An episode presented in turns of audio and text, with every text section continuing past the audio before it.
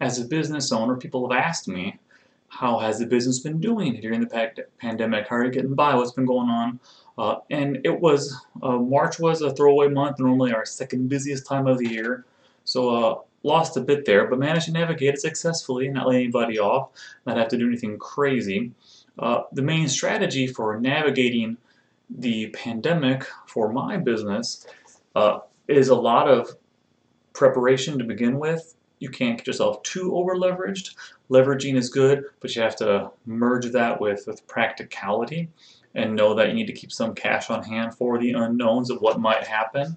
Uh, I hear businesses, or a lot of businesses are going out of business uh, during this time. I think a lot of them might have been a little bit too leveraged uh, because you think these big companies, so hard for them to go out of business, but suddenly they can't get sales for a few weeks. Suddenly they're out of business. Gives an insight into how things are perceived versus how things might really be for a business because here we are, no layoffs, and bigger companies that are indestructible apparently are begging people for money. Now, we have not gotten the money yet. We did apply for that PPP loan. You heard about businesses. The funding should be coming in soon. Uh, that was not necessary to survive, but I would be a fool to not get it because it essentially is free money from the government for two and a half months of payroll, essentially, uh, for free. So, in my opinion, the business would be a fool to not try to take partake in that if you're uh, eligible, uh, you're the 500 employees primarily, uh, which we are. So we're doing that, which is not going to, which we didn't need to stay in business, but will help us position better as things start to turn around and improve and grow. Plow a lot of that really into inventory because uh, the bookkeeping of that is so weird because they want to make sure you didn't lay anybody off, you don't have to spend it like you know, they have a separate checking account to pay employees. So how they do that, I don't know, but the tax stuff does show how many employees you've had and how much wages they have had.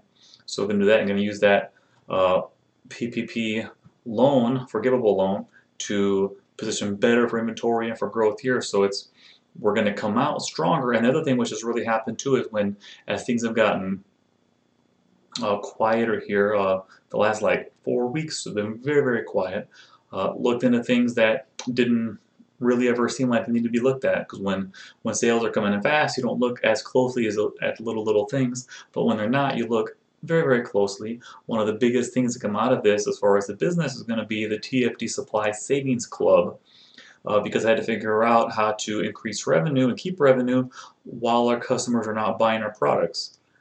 Sounds kind of crazy but uh, we're not we haven't gotten to my goal yet, but we have been getting members consistently every day. The Savings Club is a fantastic value. Look it up if you're interested. I'm not going to sell that now, but that's been a fantastic piece of the business, which going forward will really be a, a fundamental cornerstone of this business to insulate against the unknowns as well as give a tremendous amount of value to our customers. And it one of those things, once you do it, you think, my God, I should have done this a year or two years ago.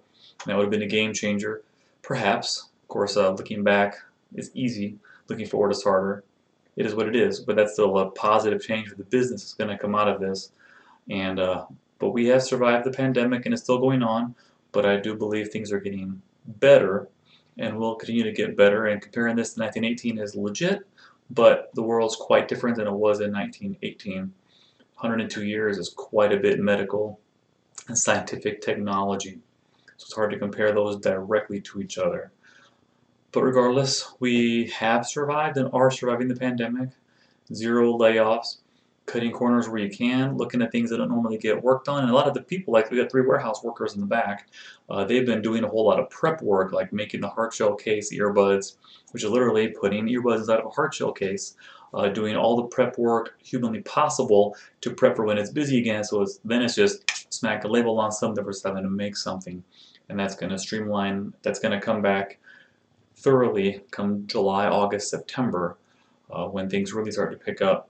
And uh, all their pre-work now is going to catch up Thanks. A lot of it was prepping for then, and that was been all they've been mostly doing for a few weeks. Sales have been picking up lately as more states are starting to reopen because we sell nationally. As states have started to reopen, we have seen our sales tick upward accordingly. But we survived the pandemic, and we will survive anything that gets thrown at us.